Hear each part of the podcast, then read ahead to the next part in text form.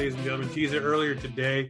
No better guy to have on when the Avalanche roll into Toronto than this guy right here, Mr. Adrian Dater. Dater, how's it going tonight, buddy?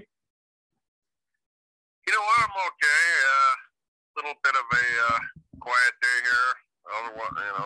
No games today, no practices here today. So just ready for tomorrow. It seems like, we only get an Avalanche game every 5-6 days.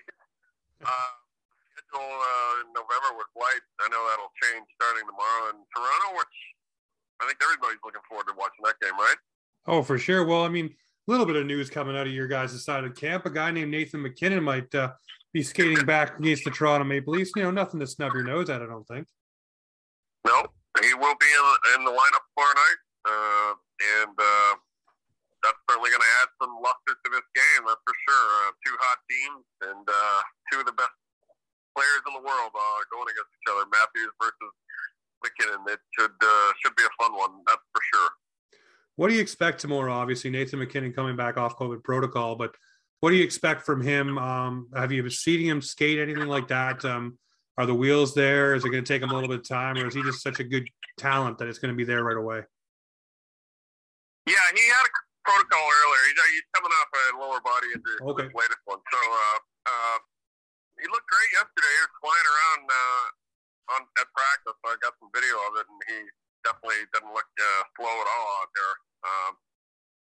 I guess the big question is how are the Avalanche going to readjust to having Nate back in? I mean, they went 7-1-0 without him and pretty much, dominated most of those wins.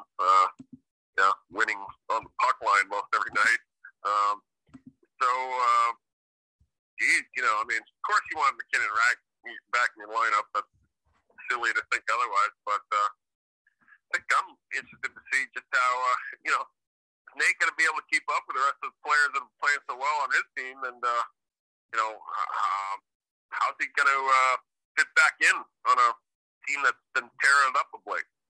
Well, that's a question that I'm definitely wondering too. And you look at this though, it gives them the option to kind of ease Nathan McKinnon in. Not that he's a guy that kind of has a slow switch. Obviously, I watched him out here play with the Halifax Mooseheads.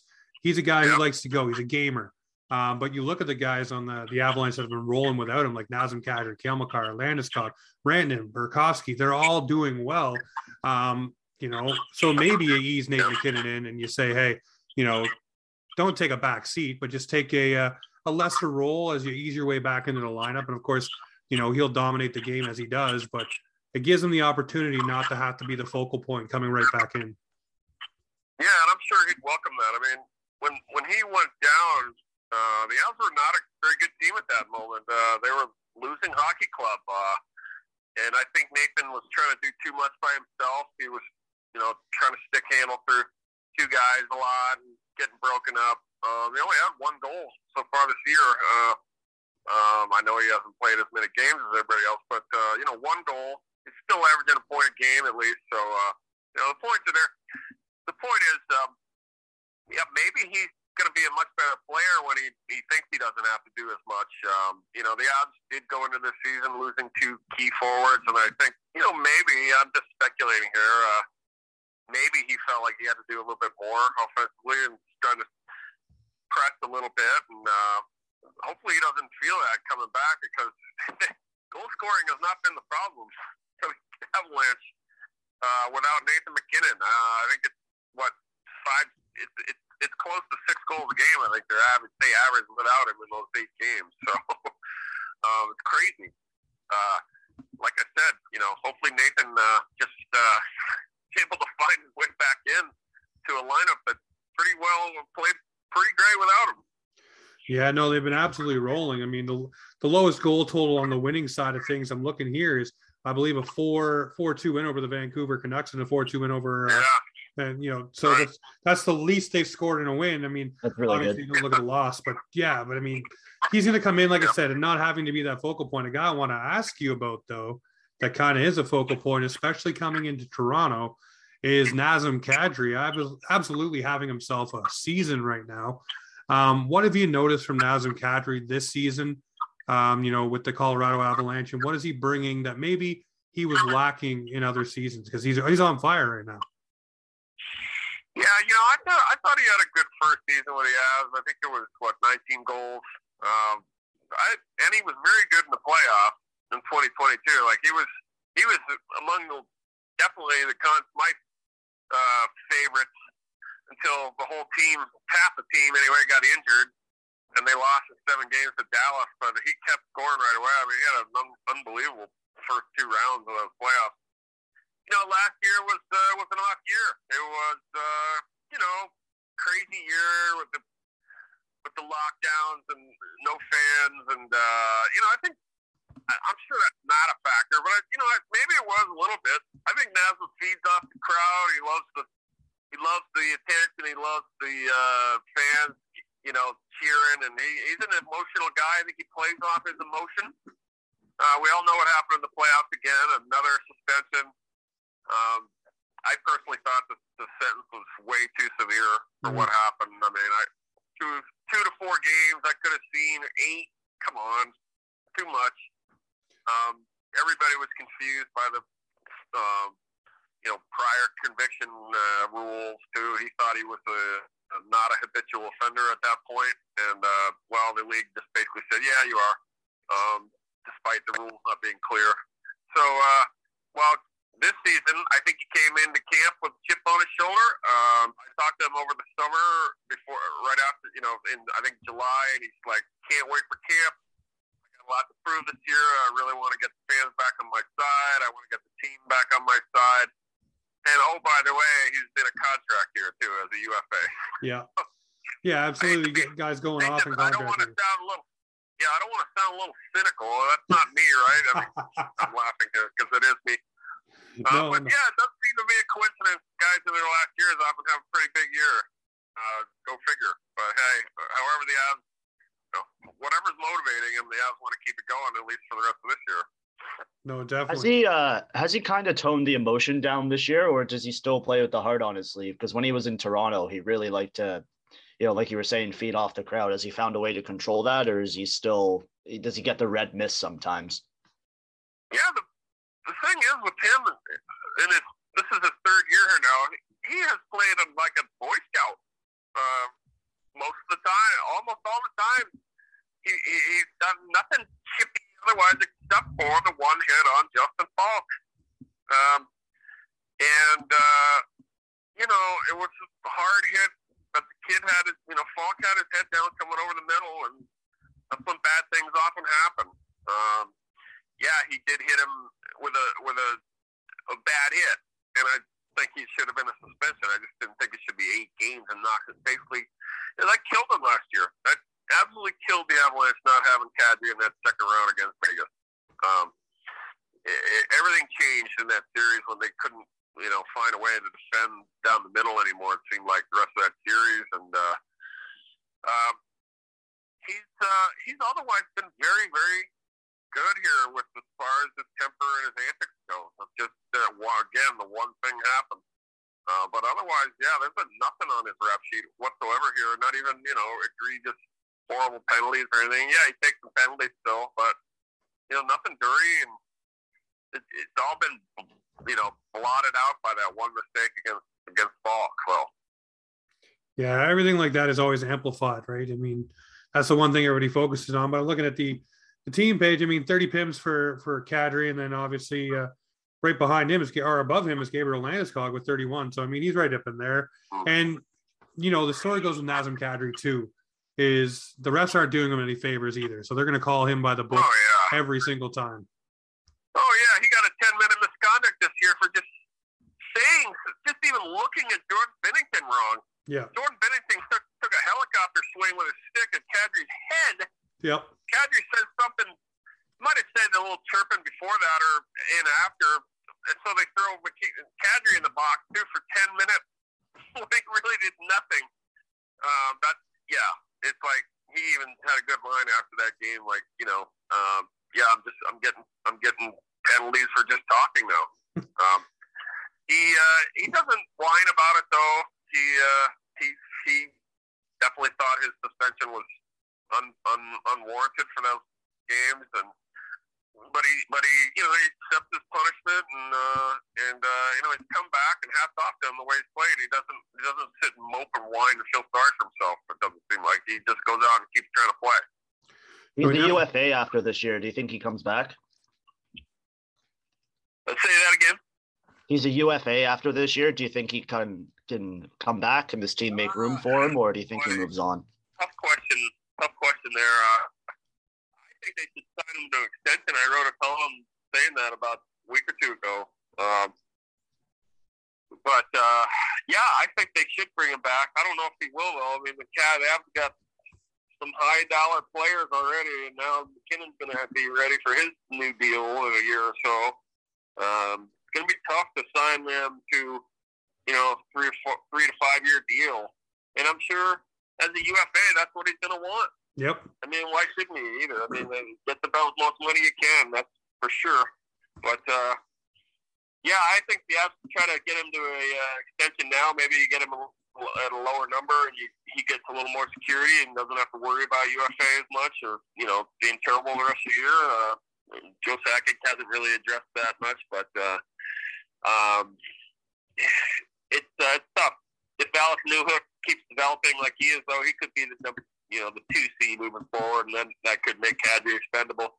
That said, I really like Kadri as a player, and I like him as a guy, too. I think he's a tremendous guy. And, so I think they should keep him, but I don't know. I would say that's borderline 50-50 at best. Yeah, well, I mean, he's having a career year this year if he keeps going the way he is. And we all talk about guys getting up into their, 29, 30, 31-year age, and they want to hit that last home run. This is Kadri's best chance at that home run.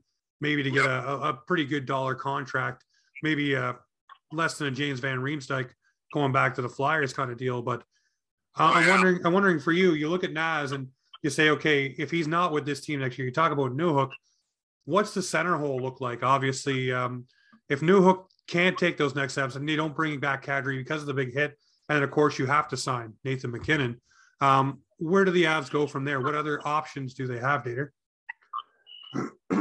Well, you could always move Tyson Jones back to the center, but I don't think he's a second-line guy at all. I think he's a third-line guy, and that's what he is. JT Copper can play some center, too.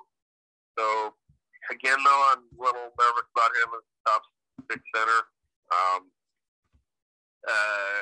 It's interesting. I think Newhook will be a 2C, though. I think he's got the talent to do it, and I think he's got the shot to do it. He's going to have to work on his play away from the puck, though. I guarantee you that Jared Bednar is not always with his play away from the puck. But, he keeps working at it. Hopefully he can get there. They don't have a lot of top offensive prospects really left in the system. The only exception to that is Oscar Olsson, who plays with Barry Cole, who keeps tearing it up down there. He's not a center naturally, so yeah, I think Newhook is your best bet, and that's probably what they're going to try and do because he is, he's a young first-round pick. But that said, I'd hate to see Kadri go for nothing. I think he's a really good player, and I think he's got 3 to 4 real good years left in him. No, I definitely agree with you 100%. He's a guy that can bring a lot, just not on the offensive side, but obviously playing the body and doing those grinding things too. Face-offs. Yeah, face-offs, yes. Face-offs. He's not a checker-type guy that pounds you, but he's solid in his hand. He makes simple plays, getting the puck out of the goal, and he wins a ton of face-offs. So, yeah, absolutely. Valuable. Absolutely valuable. Another guy that I want to ask you about, obviously, is Bowen Byram. Young guy, we watched him with Team Canada here in Canada, the World Juniors. What's he brought to the Avs, and what makes him stand out? Because obviously we hear a lot about him and his game. I love this player, but I want to hear from you what you think about him. Wow, he's had a great year. I mean, of course he's had another concussion, maybe second one. I mean, he's okay now. He's playing. He played the other night. He was great. He's got great edges, boy. He's a good skater. He's got solid edges. He's got that sort of that pigeon pigeon-toed kind of skating style. It's really strong on his skates. Like, he doesn't get knocked off his feet or ever. It seems like he's got a lot of offensive talent, too. He carries the puck well. He knows what to do with it, usually, when he gets to the other end. And I love him as a player. I just, worry about the kid with the concussion history. A couple people, long-time players have told me that he needs to learn to not carry the puck so much, maybe inviting himself as a target too much when you carry the puck. That can happen. Maybe a little more give and go to his game. Definitely got to keep his head up, obviously. But all signs are pointing to stardom if he's healthy. He was a lottery pick. So, I've had guys like Scotty Bowman call me up and tell me that, geez, I just love watching this kid play, and that's like, first of all, Scotty Bowman calling me is ridiculous, right? But he does. He'll call me and talk hockey sometimes, and the first person he always talks about with me is Byram. Yeah. He just loves him. In fact, not to tell tales out of school, but I do think there was a disagreement at the Blackhawks draft table over him, and I think Scotty wanted to, highly advocated for Blackhawks to take Byram with that, third pick, and they ended up taking Kirby Doc instead. Now, he's a good player too, but I guarantee you Scotty wanted Byram over Doc. The Avs really love him. He was sort of incomplete player last year with another, the injuries, and then he had a COVID. It was just a nightmare, really, your last season for him. But, boy, he sprang out of the gate this year with points and great D. He played 23 minutes a night. If he stays healthy, he's an absolute blue-chip stud. Another question I have for you about the Avalanche before we change gears. I got two more for the Avalanche here before we change gears to the Maple Leafs. I want to ask you about Bednar, obviously signing the 2-year extension. What does he bring to this organization for stability-wise, coaching-wise? Obviously, he seems to have the ear of the player. We talk about coaches so often losing the ears of players and not being able to get through the message. He seems to be able to get the message through just fine, and this group really responds to him. You look at the fact, no Nathan McKinnon, but this team still took a step without him. Obviously, that's attributed to game planning and coaching. So what do you see from Bednar, and what can we expect from a coach like that going forward? Obviously, the ultimate goal is a cup, but he's got this team marching to a beat, and I think that'll stay with him at the helm. Well, I think so. I like Jared Bednar as a coach and a person. Tremendous guy, first of all. Don't let anybody kid you. If the media loves the guy as a coach, they're going to, it's going to get you a little more favorable press no matter what. That's just a fact. But, this is a tough business, and we all were basically, earlier in the season, I was writing a couple things like, I wonder if Jared's in trouble, or, 4-5, they were losing games they shouldn't have lost, and, it's like, wow, how long is the leash here? And then, boom, all of a sudden, game day in Seattle, they sprang a 2-year extension on us, and I didn't quite see that coming. I don't think anybody did. But I think it's great for him, and, he's got the confidence of Joe Sakic, that's for sure. So it's up to the players to respond to him now. The GM, the organization has said, this is our coach. And I think the players respect and buy into what he does, and I think they think he's their leader in that way. That said, there's a ton of pressure on him and the team. This team should have beaten Vegas last year in that 2-0 series they blew. And that remains kind of a black mark on the team and his tenure still. The motto this year is like unfinished business. That's their sort of unofficial motto. And like I said, pressure. But, whatever happens this year, Jared's going to be paid for 2 more beyond that. No matter what. Maybe it's just a nice little thank you present. So, no matter what, but this is wins and losses still business. And, I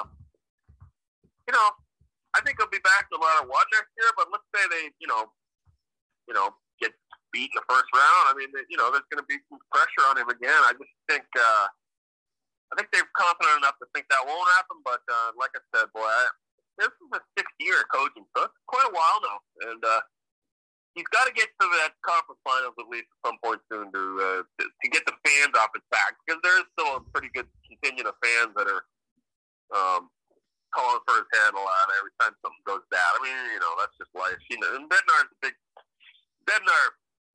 knows that, doesn't let that affect him at all. He knows that the fans going to call for his head a lot. It does not affect him whatsoever. I think that translates to the players too. They have a pretty calm demeanor as a team, and I think that stems a lot from that. No, for sure. Well, if you have if he's got the backing of Sakic, you know, what are the players going to say to him, really, right? I mean, once the confidence is there, you can't really challenge the coach beyond that. And now he's going to be there for 2 more years, so that's already instilled. Right. So, I mean, if you're going to have any pushback, you might be the guy going out the door before the coach. So nobody wants that, especially if you got a team like Colorado that everybody expects to contend and go on a little bit of a run. The last thing I want to ask you about the Avs, and it's a tie into the Avs, not really anything to do with the organization now, but obviously the Montreal Canadiens are in the search of them, and Mr. Patrick Roy has made his intentions known that he'd like to be the GM of the Montreal Canadiens. I want to know from you, do you think Patrick Roy is doing that to be for real and come back to the NHL in that capacity? And do you think that he would be a good GM for the Montreal Canadiens, given all the noise and problems they're having? Would adding a voice like his be the solution? Listen, I'm a Patrick Roy guy. I mean, even though he's chewed my head off many, many times, covered him for 8 years as a player and 3 more as a coach. I've got the battle scars to prove it. Trust me. He's not an easy guy to get to know and stay in his good graces at times. But I love him. I've always loved him. I've always loved being around him. He's never dull. He's a winner. He's confident. He's good. He knows what the media wants, and he gives you good quotes. And I've always loved being around Patrick Roy. He can crack. He can whip me, you know, verbally with the whip. All he wants, but I usually am like, yeah, Patrick Roy, you know? Yeah. I mean, I was a kid watching him play and growing up near Boston, and it's like, you know, Patrick Roy, I just always thought he was an icon. And listen, yeah, let's do it. I think he's great. I think he should be the GM of Montreal Canadiens. I think it'll be a fun thing to see happen. It's not like the guy has no experience in the NHL as a management guy. He was a coach of the team for 3 years, won the Jack Adams Award his first year as a coach in Colorado. He was the vice president of hockey operations here as well, so he made quite a few personnel decisions. Could he have run-ins with other people in the front office over personnel decisions? Sure, he could. Yeah, he's done that. He had that with Sakic here. He wants to be in charge. But if he has a GM role, I mean, he is going to be in charge for most everything, right? So I think it'd be great, man. I know that there's, you know, questions about Patrick's temperament and all that, but you know, he's not some wild loose cannon, really. He's just, you know, he's coached the Red Parts for several years there. There really hasn't been anything off the ice at all, or, you know, any of the temper things that, you know, he's had at times. You know, I remember that his son fought and, you know, that whole thing. But I think I would do it. I mean, but I'm speaking a little bit biased and selfish as a media person, probably. I just know that he was a legend in that organization for a long, long time. And I think fans, you know, made their peace with him leaving there, I think, you know, most of them anyway. And he's come back. He's been honored by the team before. And I think I'd roll the dice. I mean, he's a smart guy. He knows hockey inside and out. That's all he's ever cared about. You know, he's got an eye for talent, I think. And I think I would do it. I would do it, and I definitely think it'd get the fans excited in the way. And Patrick, just number one thing about Patrick, he does not want to lose. I mean, he hates losing. So. Well, that's one thing I was going to say. You bring in Patrick Roy, you're bringing in the passion. And that's something Montreal fans love, is they love management, players, all through the ranks. They love the passion, and he would bring that in spades to the Montreal Canadiens. Yeah, dynamic would be really interesting too. Up top with ownership and everything. Patrick Roy on their own. Come on, I mean, Patrick Roy was the Montreal Canadiens for so many years. Bring him back. I'd say do it. No, I'm with you 100%. Okay, well, let's switch gears here. Let's talk about the Toronto Maple Leafs, Colorado Avalanche in town to play them tomorrow night. Wondering for you, from an outsider's perspective, you talked about Colorado stumbling out of the gate. The Toronto Maple Leafs did the exact same thing. Same questions were being asked about Keefe and Dubas. For you, you look at this squad now, they're absolutely rolling. What is an outsider's perspective on the Toronto Maple Leafs? And I'll get you to break down a couple of players afterwards, but just the overall organization right now, what do you think? Well, you know, it looks good to me. I mean, they're a good team again.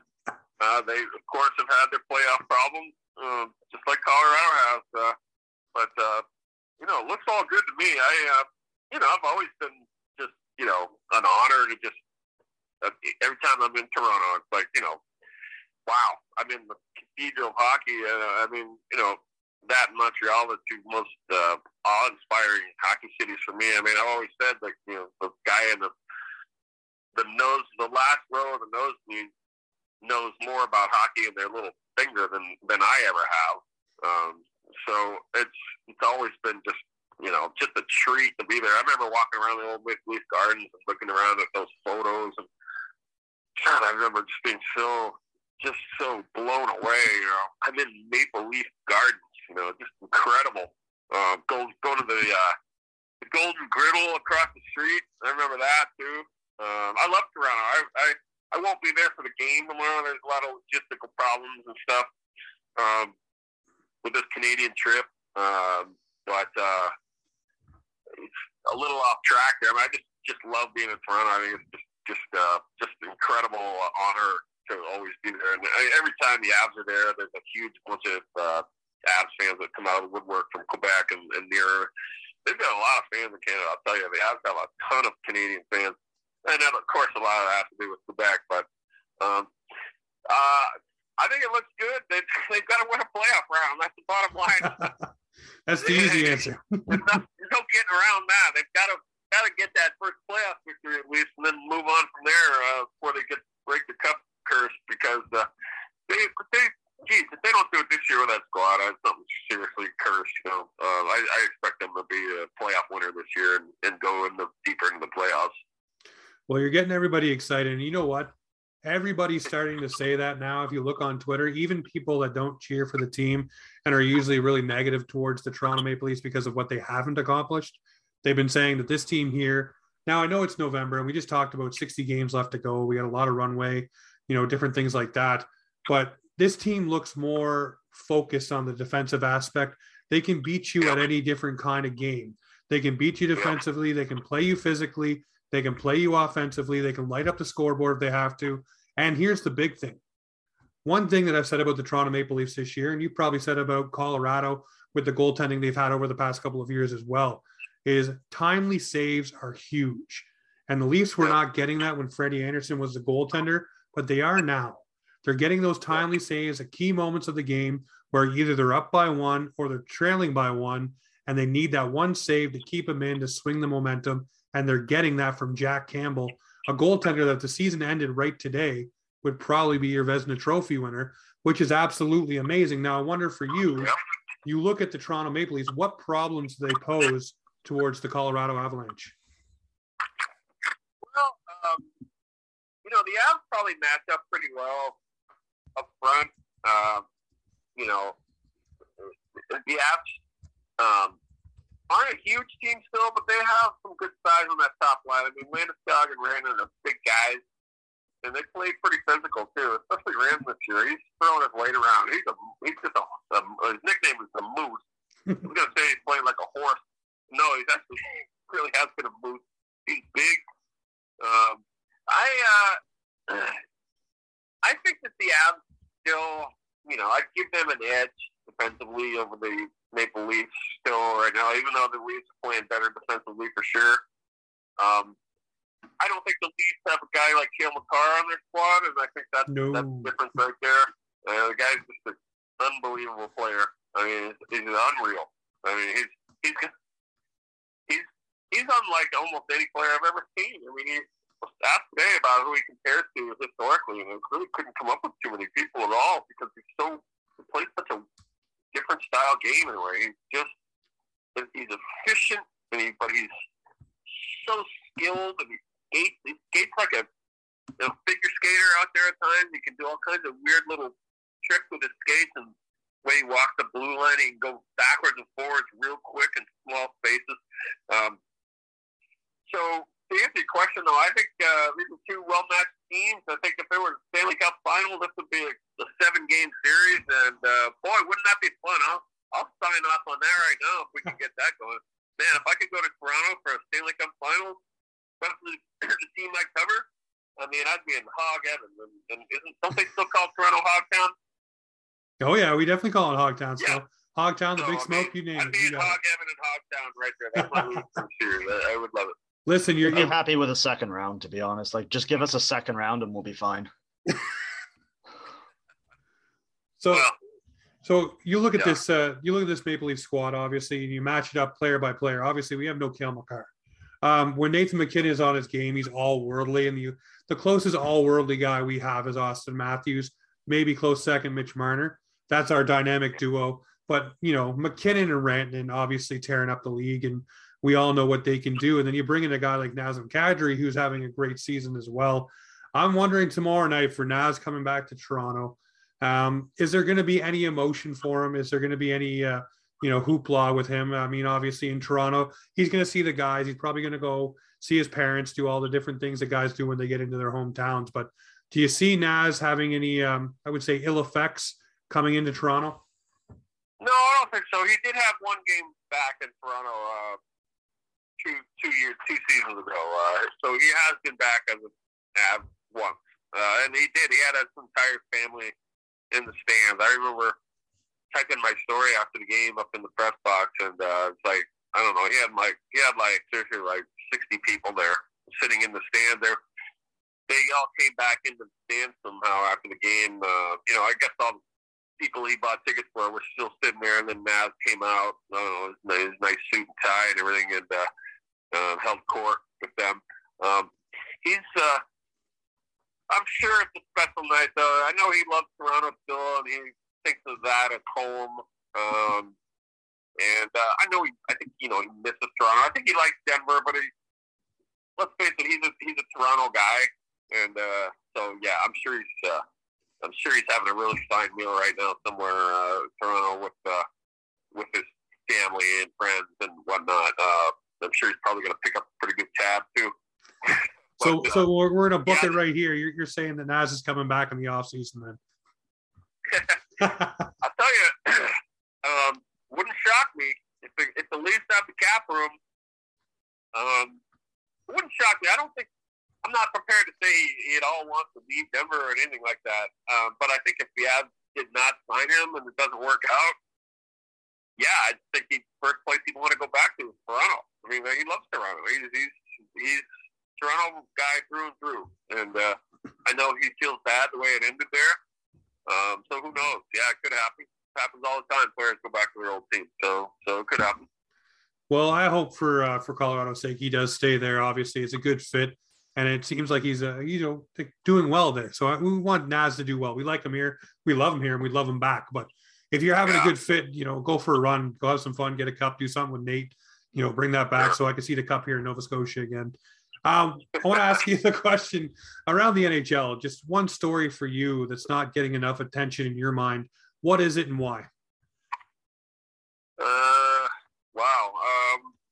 On the spot. Well, right now I would say that there's a lot of worry building again among the league about the COVID variant, Omicron. Yep. I can tell you that league people are very, very nervous about this. And just hoping it doesn't come to North American shores, because from what people are saying about it, the vaccines may not be effective against it right away.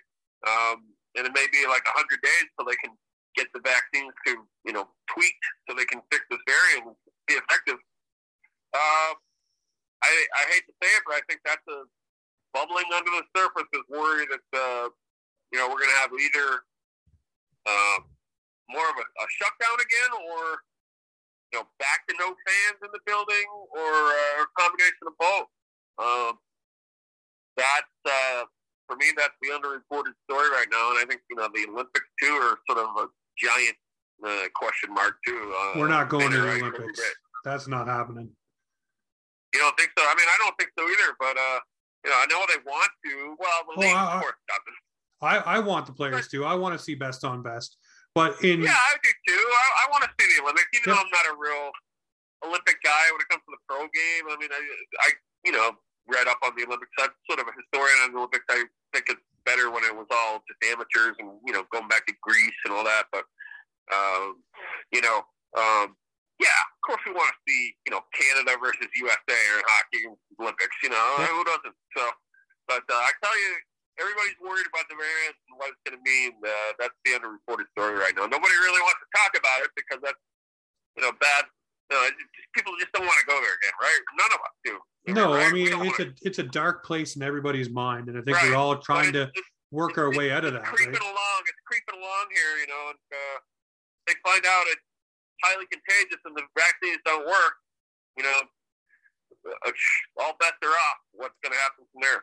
Well, that's what makes me nervous now. You look at the teams, you look at the Ottawa Senators, New York Islanders, Boston Bruins right now, Providence Bruins. It's ripping through the AHL. And then, of course, over here in Canada, we just had the Sudbury Wolves shut down all operations, you know, 12 players on that team. I want to give a shout out to those guys. Hope everybody can get healthy and back to the ice and be okay. But it's starting to take hold again. It's not a story that we want to talk about. Obviously, we want to be positive on this show because it's an escape. But it is a reality. And I've long said, Dater, like last week we had Dennis Bernstein on. Everybody's beating the drum about going to the Olympics. I said, it doesn't make sense.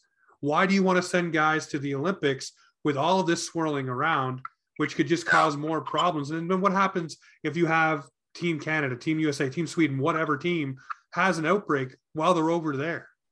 Then, then you're quarantining over there. Then you got to come back and quarantine again. And it just, it makes more of a logistical mess. And it doesn't make sense to me to do all of that just to go play the Olympic Games. I know it's huge for players. I know it happens only every 4 years. I know it's a big thing, but here's the other side note to all of this. If this thing pops off the way that everybody's saying it might happen with the Omicron thing, is there may not be a Winter Olympics this year. It may get pushed. Which, you know, but I don't want to be doom and gloom, but you got to look at the real thing. And you're right. This is a story that nobody wants to touch because we're so tired of it. But it's one that really is affecting already this season. You have New York Islander games postponed, Ottawa Senator game postponed, Providence Bruins. You're going through this. The Boston Bruins can't call up any players right now with injuries. And that's not even with the Omicron, I don't think. No, I mean, it's not. I was reading the stats today in South Africa where it apparently started. You know, tenfold increase in cases today as opposed to a couple of days ago. So, I mean, I think we're going to have to, and here's the thing, people are going to get so upset about this, but at the same time, would you rather be safe and healthy and everything go well, or would you rather things keep going the way that they are, and then next thing you know, you call somebody and they're not there? That's the thing that I keep going back to. I mean, I've been as frustrated as anybody, and, you know, some of my real ultra-liberal friends have gotten mad at me, actually, for being a little, you know, sort of saying, you know, I want to phrase this carefully here, but, you know, questioning some of the virus protocols and stuff, and do we need masks all the time and stuff like that, and everybody just jumps down my throat. That's it. You know, I'm pro-science. I'm a guy who wears my mask. I've got 2 vaccines and a booster. So, you know, I believe what the science says, tell me, not what some guy on Twitter says. You have a right to be frustrated, though. We're all frustrated. I mean, at the end of the day, anything that hampers you from doing what you want to do, you will get frustrated. It's just the end of the day. That's what it is. But the point I was going to make is the virus is going to win no matter what the players think or the people frustrated. If the scientists say this is deadly and we have no answer for it, then everything's going to get shut down again, and that's just the way it goes. And that's the way it should be. I mean, you know, you want to play hockey, or do you want to have a pandemic that kills a bunch of people? Yeah, no, we want people's safety first. No, we definitely want safety first. Well, for me, a story that I think we'll switch gears here. We'll try to bring this one out and go finish it positively. A story that no one is talking about. It's a really good story for me, anyways. Is the Detroit Red Wings young players in Lucas Raymond and Moritz Seider. I want to talk about those two guys because positive to see two young guys breaking into the league and doing good things. These two young guys are on the Detroit Red Wings, a team that wasn't expected to do much. But hey, these two guys, Lucas Raymond's probably going to win the Calder. Seider's right behind him. Wondering for you, you look at young guys coming in the league. We talked about it earlier. What do you think about these two young fellas, and what do you think about the Calder race this year? We'll finish off with some fun questions. Well, first of all, I'm a huge backer of Steve Yzerman. I mean, the guy's absolute, just a great GM, great hockey mind. I mean, so for him, when he came on board with Detroit, I knew it would only be a matter of time before that team starts to get a lot better. They still have some issues, but those forwards, Raymond and Seider look like. I'm not going to compare them to Zetterberg and Dotsuk just yet, but they always seem to groom those kind of young guys very well. And I think with Yzerman in control again, it's going to be there. I mean, they're a good team. And Yzerman stole that goalie from Carolina too, Larceny there. I like that team a lot. They do have some defensive problems still with their top six, but and depth-wise on the third and fourth line. But I would think Raymond's gonna win the Calder the way it's going. Maybe Bowen Byram will give him a push, but I think it looks like Raymond's trophy to lose right now. I'll follow that up with another one that I'm keeping my eye on here, and that's the Vezina race. Who do you have in your if you had a vote, who would you be voting for Vezina right now? Oh, boy, you put me on the spot. I haven't looked at all the top percentage stats right in front of me, but based on, based on the record, I mean, Jack Campbell will probably win it. Jack Campbell's probably been the best goalie in the league right now. Maybe you could make a case for Washington and Samsonov. He's been good. Out west, I don't know if there's been a dominant goalie so far. I think not really. Darcy Kemper has not been dominant here at all. I thought he'd be in the Vezina conversation this year, but so far I don't think he'd be in the top five. I think Jack Campbell's your guy. Toronto Maple Leafs, Jack Campbell. That's a winner. I'll go with that. Has he done enough to get himself on the Olympic team, do you think? Or does he still need to do a little bit more? Say it again. Has he done enough to get himself onto the Olympic team? Or does he need to do a little bit more? You know what? You guys probably are better on that than I am. One of the weaknesses I have is, I definitely pick talk probably and who should be on Team Canada. If he's a Vezina candidate, though, right now, why not? Yeah, put him out there as a Canada guy. I mean, I like, I'm always, I love Flurry, of course. I think he's a big game guy, and I'm always thinking Flurry could win it. But, he's in Chicago and not kind of falling out of the radar of everything right now. They're not a very good team. But. Soupy would be playing for Team USA, so he'd be trying to beat out, like, Gibson and Hellebuck and... Oh, I'm sorry. Yeah, of course. I know. Right, I got it wrong for Campbell. That's why I did. Listen, we'll take him gladly as a Canadian boy because he fits in well up here. He screwed me up on nationalities in the Olympics.